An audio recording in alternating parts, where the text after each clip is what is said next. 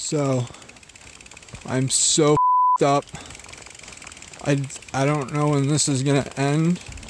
I have another 40 miles to ride.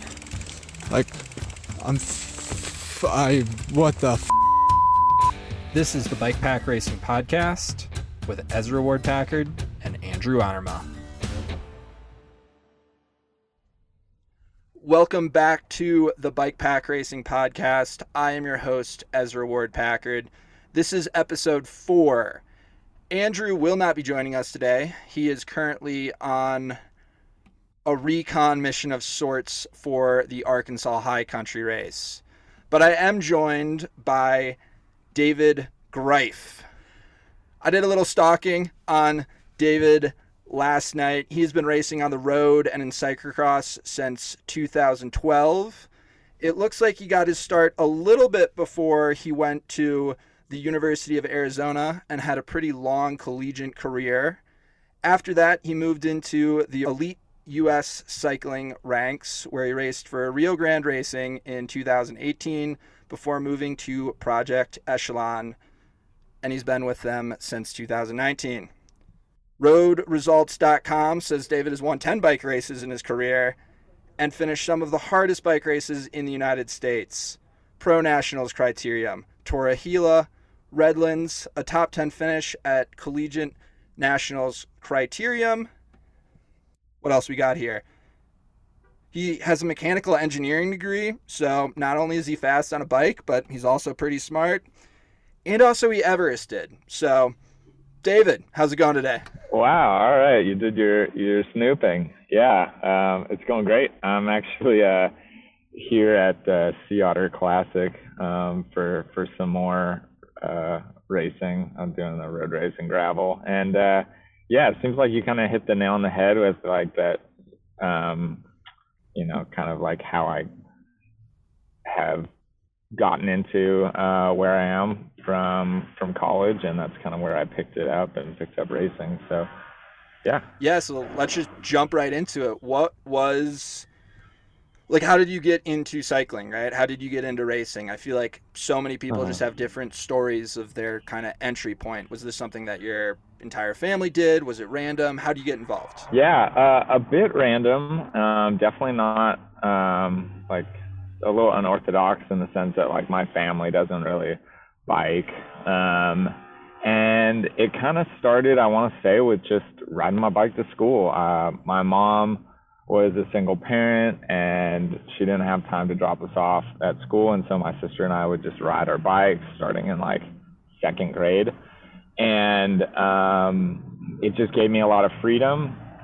And I, you know, just just kind of found that as a helpful tool. I was doing cross country and swim in high school, and you know, at some point in high school, I just decided that I should try a triathlon because that's what you do when you can do all three sports, I guess. And um, Be mediocre at all three of them. yeah, exactly. yeah, right. As a joke of it, um, and for sure why I didn't pursue triathlon. Yeah, so I I did a triathlon. Um, my first one was in Camp Pendleton and um, in in Southern California, and I got out of the water first, and then got on the bike and got passed by like ten people, and I just couldn't understand what I was doing wrong, and then you know, after that triathlon, uh, figured I should join a cycling team. You know, I had done cross country, I did running, and I did swim, so maybe I should join a cycling team. And uh, my sister was a few years ahead of me, and she was actually just joining as well um, a cycling team at the college that she was going to, uh, University of Nevada, Reno. And she did she started getting into collegiate cycling and i saw how cool that was especially because before that she was just in the fixie scene and Okay. i always looked up to her and she was just doing alley cats at night and pedicab messing around and i just thought it was really cool that she could go from that scene into a racing scene because usually and if you're in that in the fixie world you're kind of looking down on people who race and wear lycra. But yeah, so we started training together, and then uh, I graduated from high school and went to the University of Arizona and first day decided to join cycle the cycling team there. And it was actually pretty well known that was maybe one of my influences for going to that school and yeah uh, i remember going to one of the first meetings and it's in the fall and road season is not in the fall that's in the spring and cyclocross is what is was kind of like going on. And I just remember them explaining cyclocross to me and I didn't really understand it, but it sounded really cool because it was like an obstacle course or something. I didn't know, but I knew that all I had was a road bike and that wasn't going to work and I needed to get a different bike. And our first race that that the team was hosting was that weekend. And so I went to the local community bike shop and and just pieced together like a Frankenstein bike with down tube shifters and canty brakes. And I didn't really know at all how to ride a bike or, or not ride a bike, um, to build a bike. And so I kind of just did this the day before this cyclocross race and I showed up and I didn't have clip ins and I had like straps, but I forgot the actual strap to the, yep. the cage. And so we just duct taped my feet to the pedals at the start of this collegiate race. And oh, little uh, 500 style, little yeah, 500 style, no, breaking was, away move right there. it was, yeah, no, it was a total mess because my my seat collar stripped after like the first, I don't know, they like built a jump on the course, and uh, and my my saddle popped off, and so I just rode the rest of this race. Like it was it was totally just a joke, but it was super fun you know, as all good collegiate races should have, they had a keg there. And uh, so afterwards, you know, I'm 18. There's free beer. I'm hooked. Like the the whole atmosphere was fun, and yeah, I kind of just fell in love with the sport and cycling in general, and never went back to triathlons ever since. I mean, it makes sense. It makes sense. Mm-hmm. So yeah, you like honestly, you just touched on my first three questions there because I really was curious about like what your collegiate cycling career was kind of like because when I went to college, it was kind of after like racing on the road full time for three years. So for me, I was like burnt out, and I've just like I never really got into it. Right, I went to like a few collegiate races, and I went to a small liberal arts college, and so there wasn't really like a good community there. It was me just kind of like driving to races by myself and knowing no one, and I was like this isn't really what I'm looking for. So I went and played Ultimate Frisbee instead because it was more of that culture. Any other stories from coll- collegiate? Like, I feel like you got into it because it was fun, but also there was like this competitiveness. And like, just looking at your results, you were racing a solid, solid collegiate schedule. You know, like, I look at other collegiate racers, and if they go to three, four weekends a year, that's a pretty good year, but you were kind of getting after it there, especially your junior and senior year. It looked like. Yeah, you're you're you're right. Um, yeah, I I guess first my first freshman year, I just kind of I was hyper competitive, but when you're a Cat Five, you're you know just trying to kind of get through the ranks a bit, and so. I I was able to do really well. The collegiate scene, especially in the Southwestern Conference, you can pair up your they'll either like let you race you know twice in a day because they've got the collegiate race and then the, your category race um, or they'll combine you and then just separate scores after. And yeah you're right. We were i was racing you know every other weekend for the most part um, especially road season. And i so really i just raced in cyclocross. You know maybe i do two mountain bike races a year to help the team with winning points or whatever it took. And then I'd commit to the road season. And uh, yeah, I think I was pretty fortunate to not get into it as like a junior uh, because I didn't have any of those weird influences from my dad telling me that I should ride 19 millimeter tires or 140 psi or, or just silly stuff. And I got to just just really like be involved with the community that that and the team, like the team was huge at U of A. I mean, my freshman year, I think there were 60 plus people on it. Oh damn. Okay. I mean, we had the best house parties.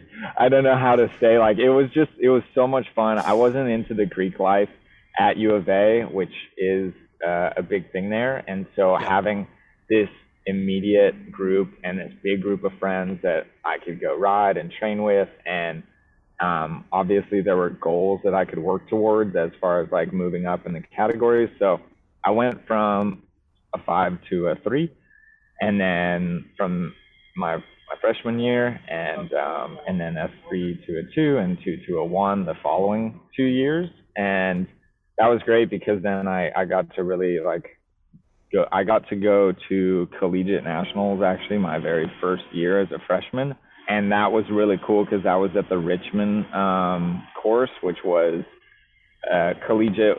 The collegiate race that year was a teaser to Richmond World the next Okay. year. Yep.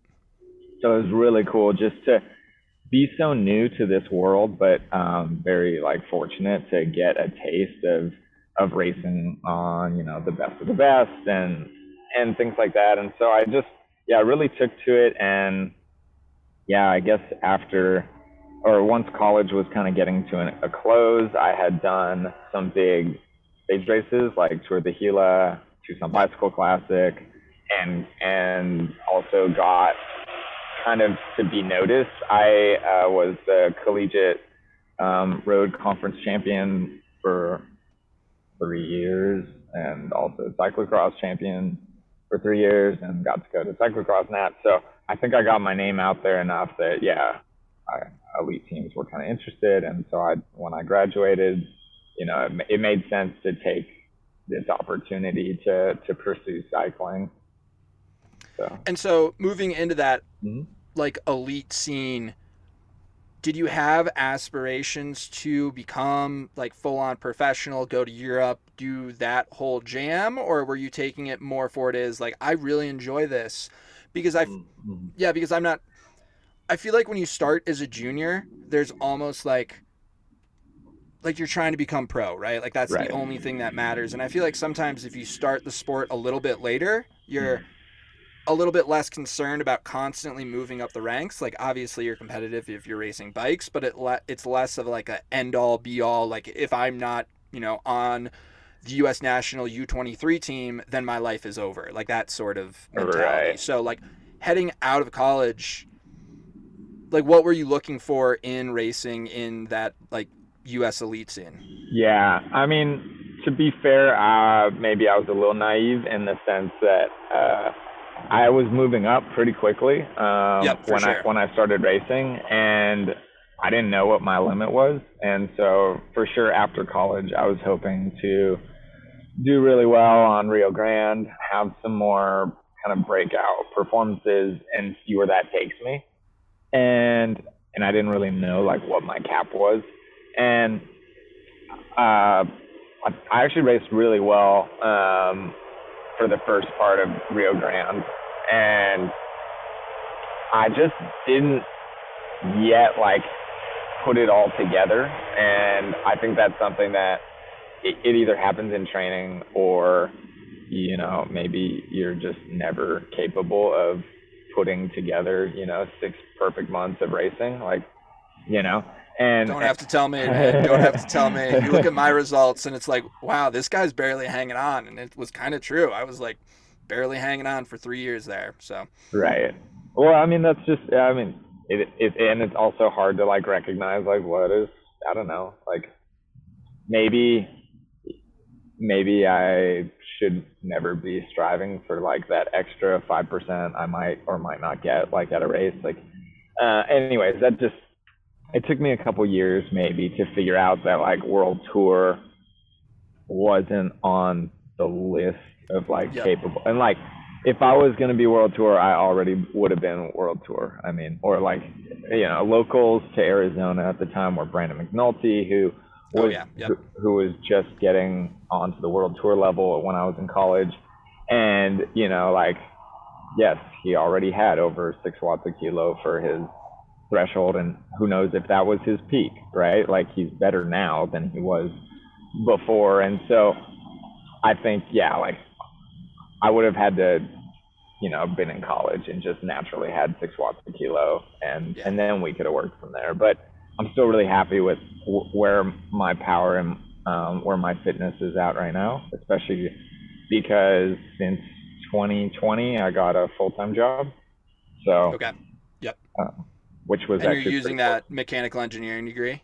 Uh, yeah, kind of. Um, uh, I work Okay. for the state uh, in the Department of Transportation as an engineer, but it's mostly data analytics. And yeah, to be honest, I think I'm pretty much only there because it's it's not a very difficult job, and it allows me to leave my work at home, only do 40 hours a week, and and train my butt off still. So yeah. Nice. So, do you want to talk about what your current race situation is right now? You are on Project Echelon, which is honestly one of the best elite teams in the country right now. Also, a team with kind of a fantastic mission. Do you just want to touch on that real quick? Yeah, um, I've been with Project Echelon going on my third year now. Um, they're an incredible uh, team and a nonprofit. Uh, I met these guys uh, when I was in Tucson. They would pro teams and uh, elite teams would come down to Tucson during the winter to train. And I got to say, if you, any of the listeners, are thinking of where to go during the winter to get the best training, I just can't preface enough that you need to go to Tucson. You need to do the shootout. You need to do the Tuesday morning ride. I mean, nothing will like open your eyes more to how hard and how good quality of training can be down there. And I met these guys and uh, we kind of clicked and I guest rode with them for a couple um, races. And yeah, Project Echelon is actually a nonprofit that works with veterans suffering from anything from PTSD to a- any kind of um, mental setbacks after reintegrating into civilian life um, after serving. And it's a really great uh, nonprofit that kind of introduces endurance sports and gives them some focus. And, you know, a lot of these individuals kind of need something to to get their frustration out, to fixate on, to have a community uh, again. And so that's like how Project Echelon um, works into that. And uh, I've I've been privileged to work with a number of veterans and kind of see how they've they've changed and grew through this nonprofit. So on the other side of the nonprofit, they have this elite cycling team that uses its awareness uh, and platform to advocate for it. So yeah, it's it's a it's a huge group this year. It's the biggest that it's been. We've got 15 guys on the racing squad, which means that we can tackle multiple races uh, across the U.S. each weekend. So, are you guys both coasts, right? Because I feel like with a lot of U.S. elite teams, it's either you're a West Coast elite team and you're doing everything out west, or you're Uh-huh. East Coast and you're doing everything out east. And then you might meet a few times a year. So, are you guys kind of split across the country? What's the deal with that? Um, we are in in the way that we function. We're much more like a, a pro Conti team in the sense Okay, that we've got guys all over the U.S. We meet up for training camp, which we had in uh, Winston Salem, North Carolina, a month ago, and we train there for a, w- a week or ten days together, and then everybody kind of splits back up. We do our training because we we have guys, and the team actually started in the Midwest Okay. but it just grew and its strength grew in the sense that we had to pick up riders who are just not in the Midwest. If you want to be Yep. the best team, you have to, Yeah. you know, expand. And so, yeah, we just um, then we all fly into uh, our certain races, and and then we fly back out. And we also have a team house, and there's a number of riders now living together in Arizona as well during the winters. So yeah, we we kind of uh, travel around and meet up at our races, and uh, yeah. Awesome. So, I guess we'll make the hard transition to bike packing. How did bike packing get on your radar? I guess I didn't mention this at the start of the show, but we are talking to David because he participated in the Stagecoach 400 a few weeks back. So, how did this get on your radar, David? Like, seems like you're kind of a pure roadie, right? I haven't heard much about you know da- you dabbling in gravel, and you said you did a few mountain bikes, but the uh-huh. jump to stagecoach is seems like a big jump. Yeah, I don't know what it is about being labeled as a roadie, but I just always it, it's like nails on a chalkboard for me. Oh, I'm sorry. I'm sorry. I embrace that. I'm like, yeah, I'm a roadie. I race down the road. Yeah, sure, whatever. I mean, my legs are shaved right now, so I mean, yeah, there's gonna be a lot of listeners who like this guy's a full blown roadie. So, yeah, uh, I would say. um You also did start talking about watts per kilogram earlier, and I like we're getting there in bike packing, but there's been a few times where I'm like, oh, wait, wait a second. I need to actually explain what that is and how that works to people. So. Yeah. All right. Well, I, I can stand by like feel is real and on my mountain bike and even my cross bike, I have no power meter. And nice. Okay. And I can say I took my heart rate strap off during stagecoach after like hour six or hour eight. You know, it's just like it's not not helpful information yeah, right. at that point. Yeah. So I first dabbled in bike packing my sophomore year in college. This was inspired because my sister had done a trip from Seattle uh, down the coast all the way to uh, San Diego.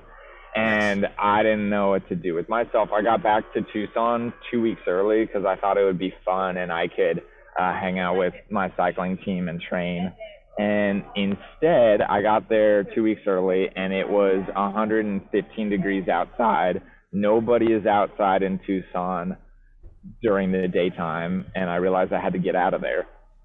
So all I had was my road bike. I bought a pannier rack that like attaches, that clamps onto the seat post from yeah. like performance bikes down the store or down the street. And, um, I, yeah, I got some bags and I just decided I was going to go ride up. I mean, Arizona is beautiful. It's got a lot of national parks, and I haven't explored much. And so I decided I would ride up to Sedona and through Flagstaff, and then I would go to the Grand Canyon, and then I wanted to go to Zion and Bryce oh, and damn. come okay, back down. Nice. Okay, yeah, I didn't really know like Sounds nice, but sounds, I'm in Flagstaff sounds... right now, and it's like the actual roads to connect those places. Right. Uh, yeah. We'll see if you're if you're like me and you kind of like are, you know, just assume you can do anything if you set your mind to it or whatever they tell you to. Um, I I just said it, it will work, and so I I got some reservations in the bottom of the Grand Canyon for camping because obviously, how else are you going to get from the Grand Canyon to Zion Bryce? And um, yeah, I, I, set off and I rode um, first day up to. I started in Phoenix. Uh, I got a ride to Phoenix because I didn't want to ride Tucson to Phoenix. It was just a flat frontage road. And then uh, I rode up to Sedona for lunch and then camped off the side of the road uh, right before Flagstaff to climb out of the canyon. Um, yep. Just just pulled over on a dirt road there, and then woke up next day. Uh, went to the south rim of the Grand Canyon and camped out there. And then uh, I don't know. I, I guess I didn't realize like nobody ever does this, but nobody just takes their bike from the south rim and just walks it to the north rim. And I found out why, and it's because it's really, really flipping hard. Because the steps, I thought I could just wheel it down. Yep. But my bike was pretty heavy because I had a tent. I had like, I didn't have bike packing gear. I had backpacking gear that I just stuffed in some pannier racks and a bunch of bottles and um, a CamelBak. And I realized like the steps down the Grand Canyon and up the other side are like 18 inches high. They're, they're just they're just too high to be able to yep. wheel your bike down. So I had to carry my bike down every step of the Grand Canyon, and that was uh, extremely tough. Like I had no option. Like I was doing this thing, and that's also where I kind of got into this idea of bike packing and like, yeah, I guess you can do anything as long as you're just dumb enough to do it. And then hiking up the Grand Canyon with my bike was like the hardest thing ever. Like it just destroyed my shoulders, not my legs. I love this. This is like this whole story just makes me so happy because it's, you know the AZT 800 like they go Mhm. through the Grand Canyon and that is the part of the race that everyone almost just dreads because it is just so strenuous and you know they have super light mountain bikes with nothing on it and you know custom made Like backpack harnesses straps, right? Yeah. all this stuff and it's still like you know following people who've done that before and it's just absolutely brutal i can only imagine you with your road bike were you in road shoes or did you like at least put on some spds I um no, they were road shoes, but I had brought some some sandals. okay brought some sandals nice Yeah, some nice sandals to like, and this was my first time in the Grand Canyon too. So this was like I didn't know how long the hike was. I mean, I knew on a map it says it's this long, and I'm like, oh, I've done a hikes in the you know that long. You know what's how bad can it be? And uh, grand canyon miles are a little bit different when you're going straight up the wall Yeah, and the and the North Rim too. It's got so much um like mule poop and stuff. It's Yep. just like super sandy and not a great trail yeah for sure totally. Um, but I I met a guy who was running rim to rim. Said he would leave me a bunch of Snickers and Coca Colas like in a bush at the at the top, and so uh, yeah, I was just super stoked to get to the other side and ended up going to uh, to Zion the next day. Oh, I camped on the edge of the rim. That was like Nice. incredible. And then I and I rode to Zion and hiked through it, and then rode rode to Bryce a couple days later. And yeah, I just I don't know. I was I just had a ton of fun, and I nice yeah came. I had zero. I did z- like zero kind of beta on what is bike packing. Like I had zero clue on any of it, and just figured I'd just wing it. And so that's that was my first dabble in bike packing. But to be to be honest, that was like it for a a while. I mean, I I committed myself to road cycling and cyclocross. I mean, my idea of a gravel ride. I would still do like gravel rides, especially because I was living in Reno during a lot of it too, and there's there's great gravel riding around Truckee and and the area. Yep. But as far as like really bike packing, I I haven't gotten to do a lot more up until Stagecoach. I mean, that was it. It was like a five year hiatus.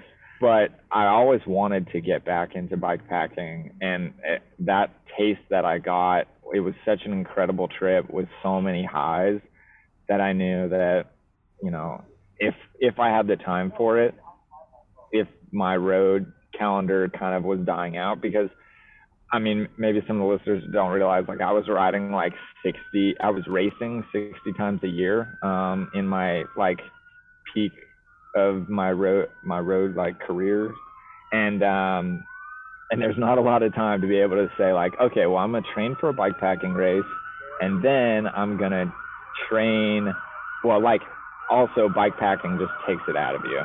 Do you need me to? for sure Can you hear that in the background? Oh yeah we can hear the sirens it just Awesome. adds the ambiance we're just gonna keep on rolling keep on rolling Yeah. Okay. I'll just act like you can't hear it. Here, let's just wait a second I can just cut it out. Oh, and as I say that, they're gone. All Beautiful. right, easy. Yeah, so uh yeah, I, I just didn't get to go back to bike packing, but I knew that I wanted to like the Tour Divide seems like something that I would really want to do at one point in my life. I mean, Yep. I it's a it's a huge thing to train for for a bike packing race because for example, with Stagecoach that just happened. Yeah, w- let's get into it. So, what was that like leading into Stagecoach? Did you change your training once again? I think you were at a training camp like a Yeah. week or two weeks before, like putting in major fast road miles. Like, yeah. what was the training like getting ready for Stagecoach? Were you doing overnight rides? Any sleep deprivation? Go into it. Right. Um, well, I'll say uh, I had attempted Stagecoach actually last year um, in an Okay. ITT, and it, that was actually my first stab at it. And I think if you're if you're like me and you're hyper competitive, it really helps to be with the Grand Depart because it's a different kind of thing when you're out there, you know, like there's personal motivation and then it also helps to have some motivation that like, oh, there's a rider behind you, you know, stay in front of them. And I did it did it as an ITT and it was also kind of in the in the depth of COVID, and there were a lot of places that I was banking on refueling uh, and re-eating, or like, and that weren't open at all, um, or that were open, they were only serving through the drive-through, and if you're a guy on a bike in the middle of the night, that doesn't count. And so I ended up pulling out halfway through, um, just because I was off the FKT. For me, like I guess that's all that matters. I don't know and I just lost all motivation once I was off that by like a I substantial margin. So this year, yeah, I I didn't do maybe as much prep as I did the year before because the year before I yeah, I was riding through the night a couple times and I was, you know, getting the getting the gut trained as they say and just kind of going through the motions and last year I was like pretty dialed on all my equipment. This year same equipment, same bike. I just changed. what was that bike? It's a Pro Caliber, Trek Pro Cal. And okay, um, so you um, did go with kind of a straight mountain bike option rather than a gravel hybrid something. Yeah, I think I think for stagecoach, just the gnarly sections are, are gnarly enough, and the gearing is you, you just kind of need a mountain bike if you're if you're trying to go for it. I don't think you really need big tires. Like I had 2.2s, and yeah, uh, this year though I did change up my gearing a little bit, or like my gear a little bit in the sense that I had a, I wanted to do a frame bag with a okay. hydration bladder, and but not a full frame bag. I would still keep one bottle, and uh, the hydration bladder was like two and a half liters, and so yep. I was hoping that I wouldn't have to have a CamelBak. I didn't really know why I don't want a CamelBak, but you know, I know why because it's an absolute pain in the back to yeah. have a load on your back for well, that's 400 yeah, that's miles. What I like it just sucks. It's just of. not fun. It's like that's the thing that I'm always going back and forth to. It's like, yeah, can I get away with like wearing a CamelBak and only having right. a liter of water in there? That is a kind and of the other thing I noticed that everyone's dealing with. About that is like it's hard to change layers. Like if you want to put a jacket on, or if you start with a jacket and you want to take it off, you know, it's, it's hard to change layers without stopping on your bike to do that. So yeah, I was just trying to get rid of the the the, the need for a vest.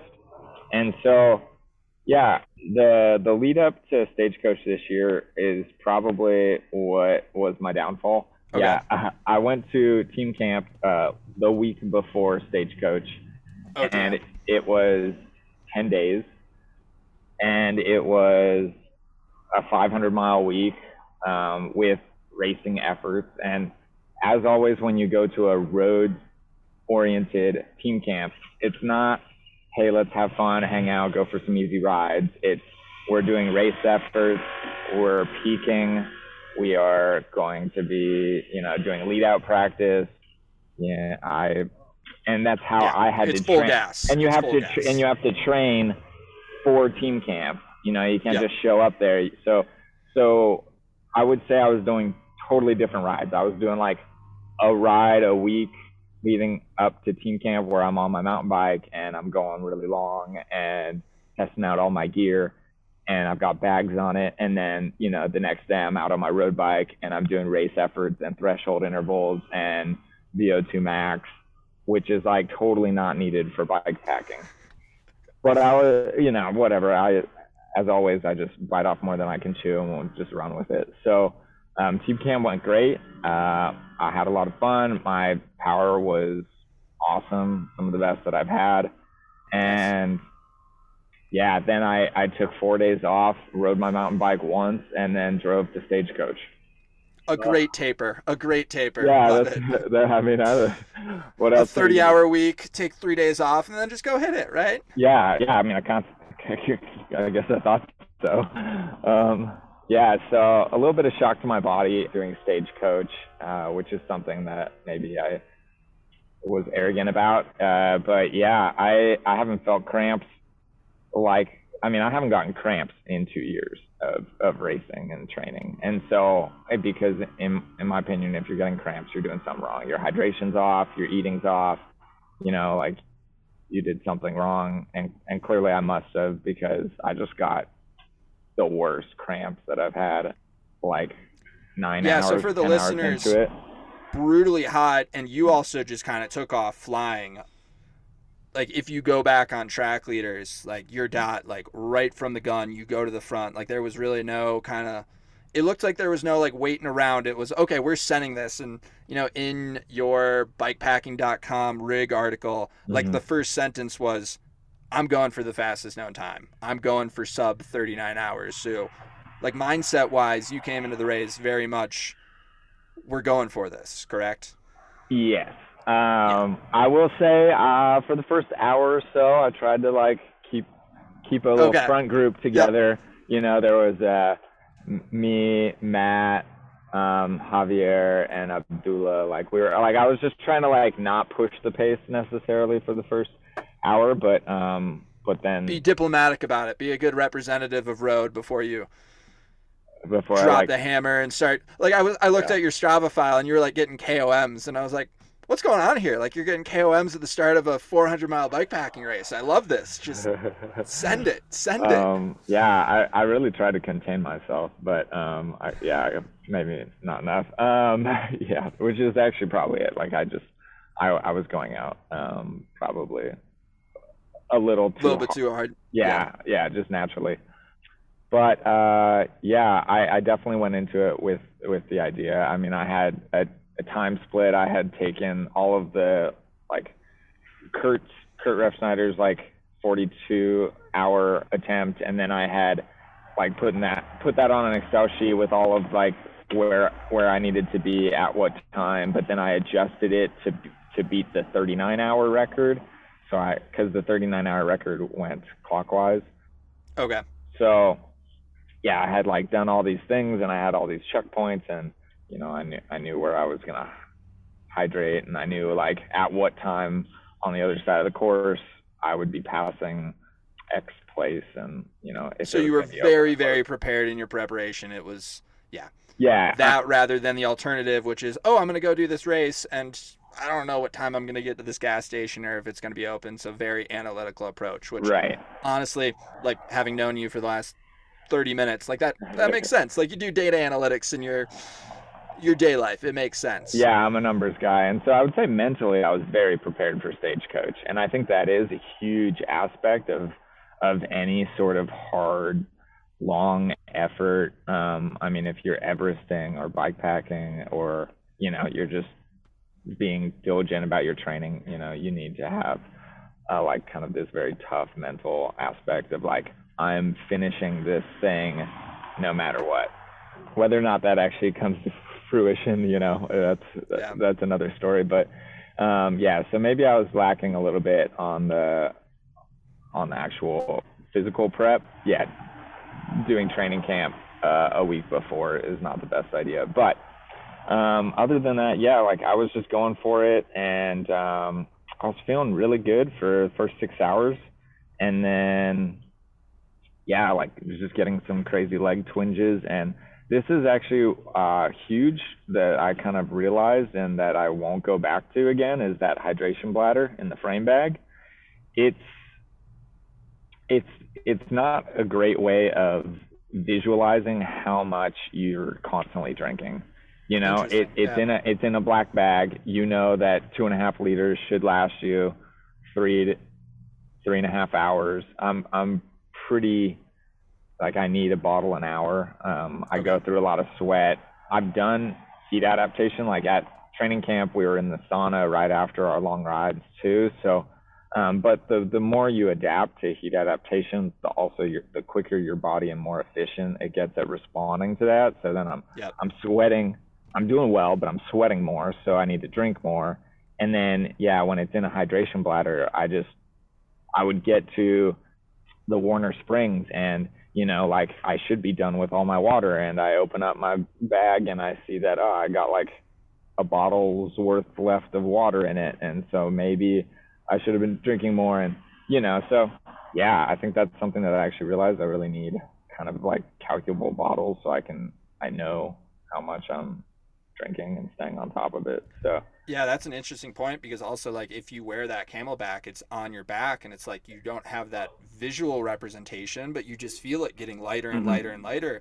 And Right. honestly, like for some of the efforts I've done, that's almost like a motivation because it feels better when you don't have all this weight on your back and you're like, "Oh, I can just like, you know, drink and put this in my body and then I don't have this like pressure on my back." So right. Yeah, I mean that's the, yeah, if you've got if you've got uh, hydration uh, like a vest and then you have some bottles, yeah, you drink the vest first. Um, in a lot of ways. And yeah, so I just kind of like I didn't realize I needed that, and so yes, it would have been helpful if I didn't get get that frame bag from Oveja Negra like three days before the event and uh, put it on and do one ride with it. And so yeah, maybe maybe there's a little prep there that um, that I was missing and uh, didn't didn't really realize I needed that. So yeah, I kind of learned the hard way. I had to hang out for two hours at the gas station next to Lake Hodges and and wait for wait for my legs to subside. I mean, I tried everything. I was drinking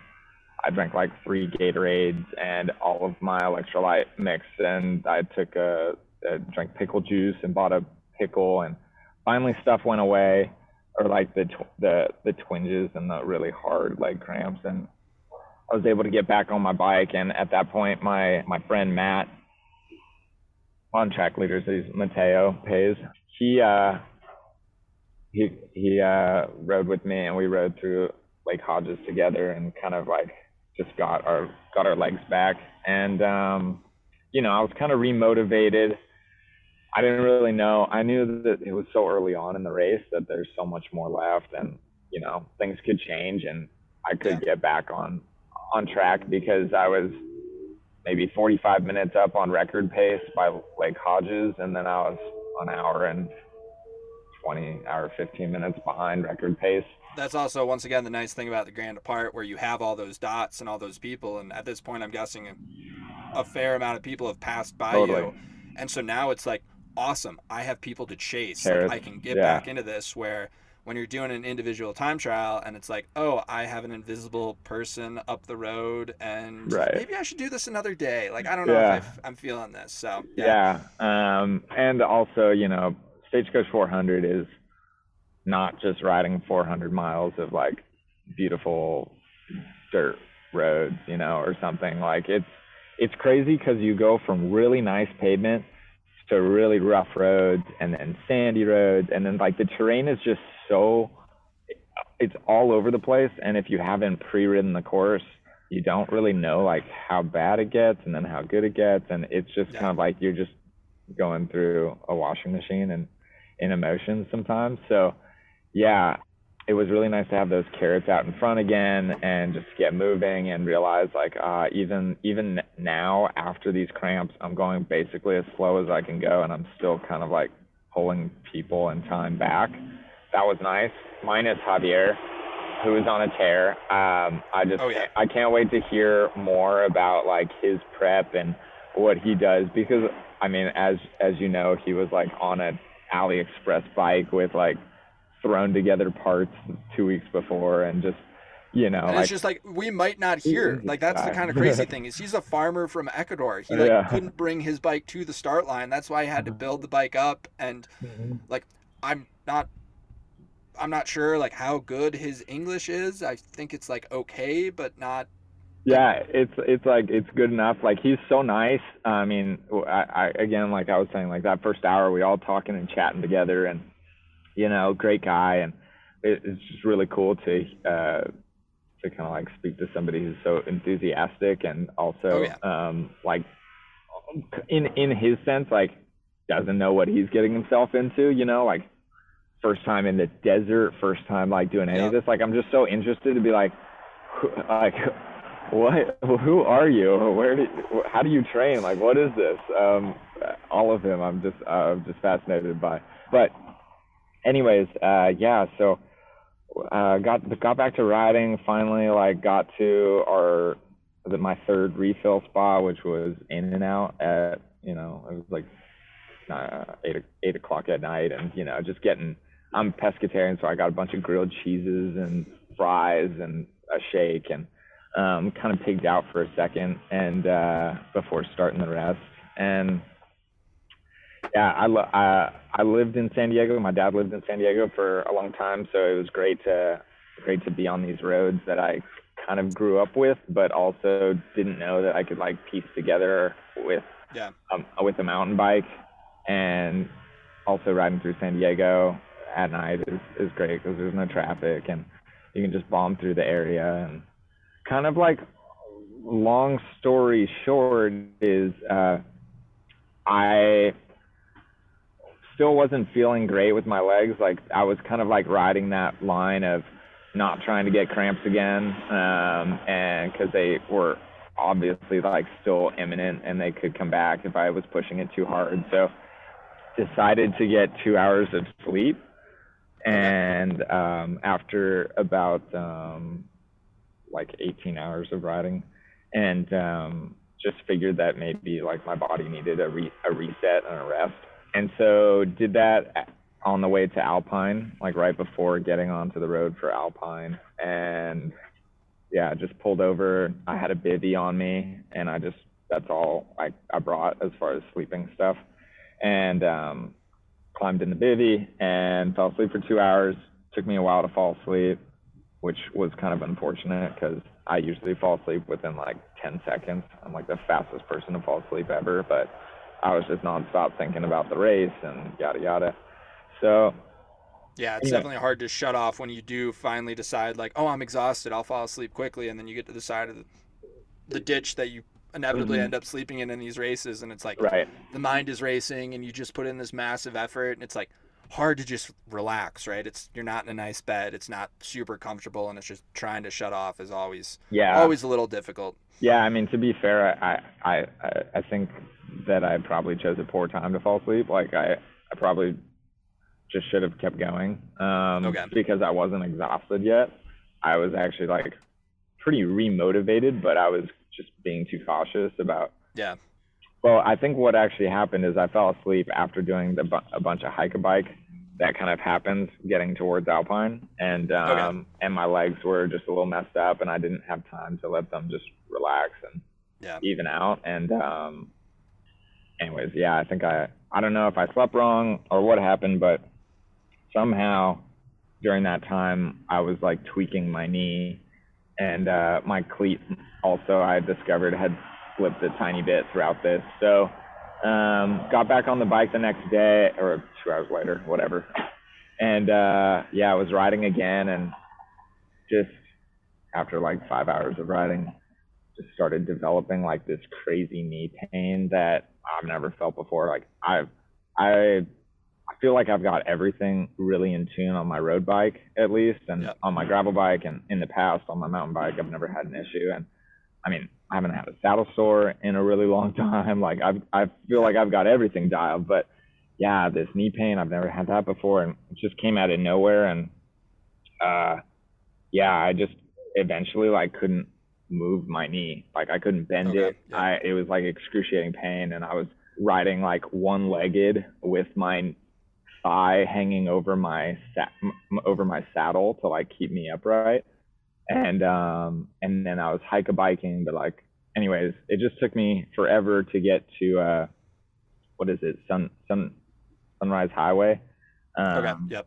um kind of like the backside of the course before before the big descent that takes you down into the desert and yeah, it was like basically a couple hours of dealing with my knee, and it was only getting worse and worse. So I kind of decided that I needed to pull the pin on this because I have a lot of racing left for this season, and as I, as some people like Stagecoach is their thing. It's their thing for their year. They've been training for it. They are prepared. You know, they have time off. Like I didn't have time off work on Monday, and so yeah. I, I had to either get this effort, you know, and and do it smoothly, or if something went wrong, like I didn't really have the liberty to just say like, okay, I'm gonna sleep for a day. I'll rehab my leg, my knee, you know, I'll make it down, I'll make it through the desert. Like I just didn't have that time. I've got the otter, like I said, I've got a race in two hours. Um, yep. and I've got, you know, um, just it's also a stagecoach on my calendar. Yeah with Stagecoach, it's a much shorter race, right? Where you know, if you're doing a thousand mile bike packing race and you have some knee pain, it's like, cool, I've got another 800 miles to you know, like work through this and figure it out, and it's like the race isn't Get over. some sandals like Lachlan, you know. Just Yeah, exactly. Re- yeah, you can. Figure it out, but with Uh-huh. something that really, it's you know, It's tight. I mean, yeah. a day and a half. It's Mhm. over pretty quickly. It's like, and especially for you being competitive, it's Right. Like the, that, yeah, I get it. Yeah. I get it. I definitely get it. and, and what's um it's like I, I don't know funny to me is that i this is also my personality with like racing. Like i'm either in it to win it or i'm i'm last. Like i don't have like outside pressure telling me that you know? Like i don't have like like i don't have an abusive dad who's like you're a failure. But you know like if i'm not if i'm not on the podium spot or if i'm not winning then like my mind's out of it. And so same thing with stagecoach. Like I was hours off the record pace at this point. Javier was like blasting through the um, the mud caves at this point, and I'm like four hours behind him. And uh, you know, like I was, I just don't have the time, and I and the race isn't long enough for me to like catch back on to that pace. So yeah, I kind of just like ended up needing to pull the plug and and thankfully um, my friend Matt kept going and um, and he crushed it for third but yeah it's a, it's kind of a funny thing like I I had to rehab my leg and and thankfully like the last like five days it hasn't hasn't been bugging me so I've kind of got the green light to to race again. But stagecoach it's it's brutal and that last that last half only only gets harder. And so if if you don't have a knee for the for the tough sand sections where you're slugging through or you're or you're hiking through the willows like i just and nobody's gonna like come rescue me down there yeah, like Yeah. that Yeah. like nobody's i'm not i'm not gonna call somebody from san diego and be like hey can you do, take a six hour drive to come get me and then a six hour drive to Idyllwild so yeah but so anyways i, I ended up pulling the plug i met somebody who lives in Julian. He was um he was giving out some snacks and uh stuff at the at the trailhead. And um yeah, I was able to make it back to Idyllwild by calling a friend. Nice.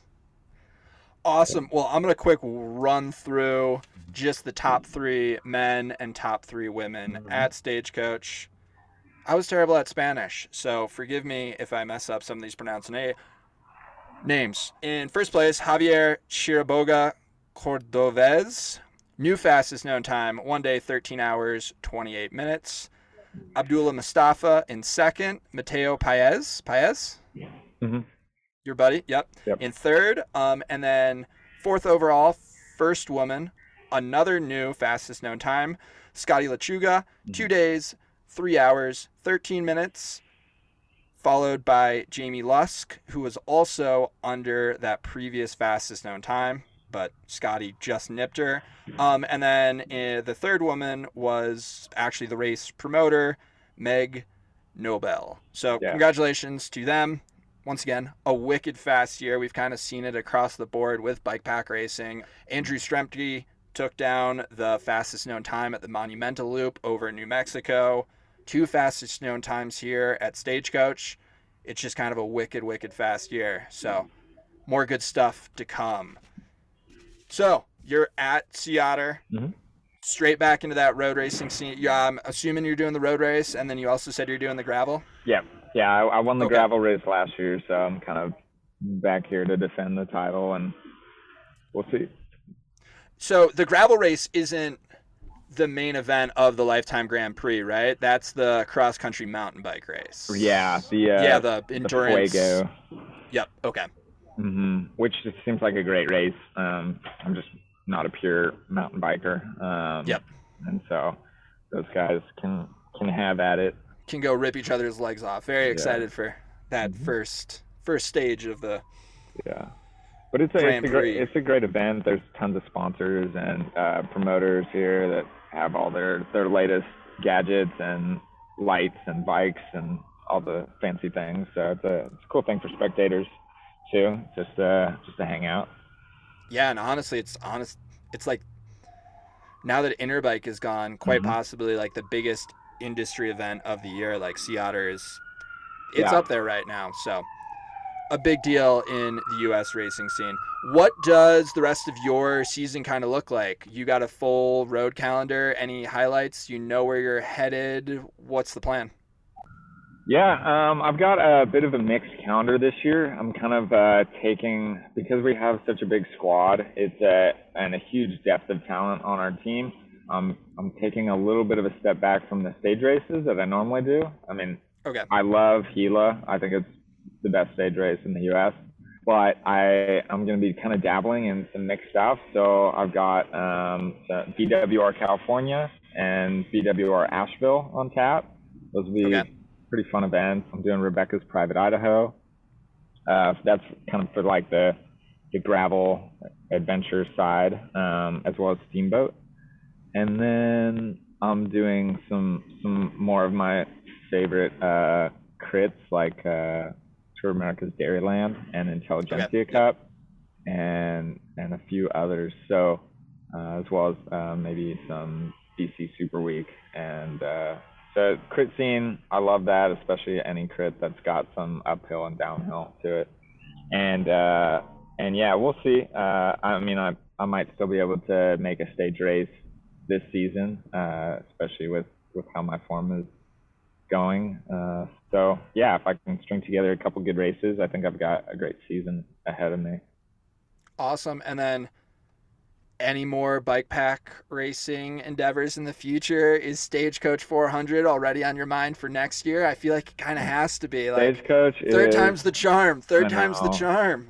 I know, and I, I I told myself that I needed to finish this year so that I don't have to do it again in the form. Like I would love to do stagecoach just like for fun, you know, Okay. and and consider it a ride, not a race, um, because I know Meg, it probably grinds her gears when she hears people refer to stagecoach 400 as a race.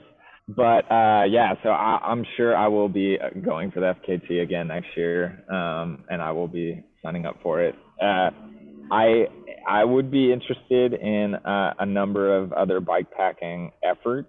Um, I think though, just with my fitness and kind of where I am with racing, maybe I need to be going for a little bit shorter stuff. I'd love to do. I, I have done um, part of the Bones to Blue loop. I don't know if you've heard of that one, but Yep. it's a really cool route in my neck of the woods because I'm I'm living in Reno, Nevada, and it's uh it's a great route that goes around Truckee and Tahoe, and it's a pretty pretty gnarly course. So probably do that again, and um, and maybe hit up the White Rim Trail this year. Okay. Um, and uh, in the fall, I would really like to do part of the the Tour Divide, either um, either Colorado section or Arizona section, just to dabble in it. Uh, Yep. I I for sure want to get more into the bike packing realm, but um, I realize that training for that and training for criterion races are polar opposite ends, and I think I can do it all. But if I want to be good at doing either of those, uh, I need to I need to kind of segment my my calendar a bit better. So I think that'll be more of a next year's thing. Is uh, is is really kind of prioritizing um, what my calendar looks like for the races that I want to do well in. Awesome, dude. Awesome. Anything else you want to add? I I've gone through all my questions. You got anything else for me? No, I really appreciate you uh, bringing me on and and also uh, me getting to share my my story of my first uh, bike packing trip because I think that was um, uh, kind of funny in in Yeah, that was awesome. I enjoyed that too. Um, yeah, so no, I appreciate it. Uh, thank you so much, and um, yeah, I look forward to uh, listening to your future podcast as well. So the first three have been great. Awesome. Well, folks, David is he's on his way to bike pack racing glory. He's got that road fitness. Watch out. Watch out. This has been episode 4 of the Bike Pack Racing podcast. Thanks for listening.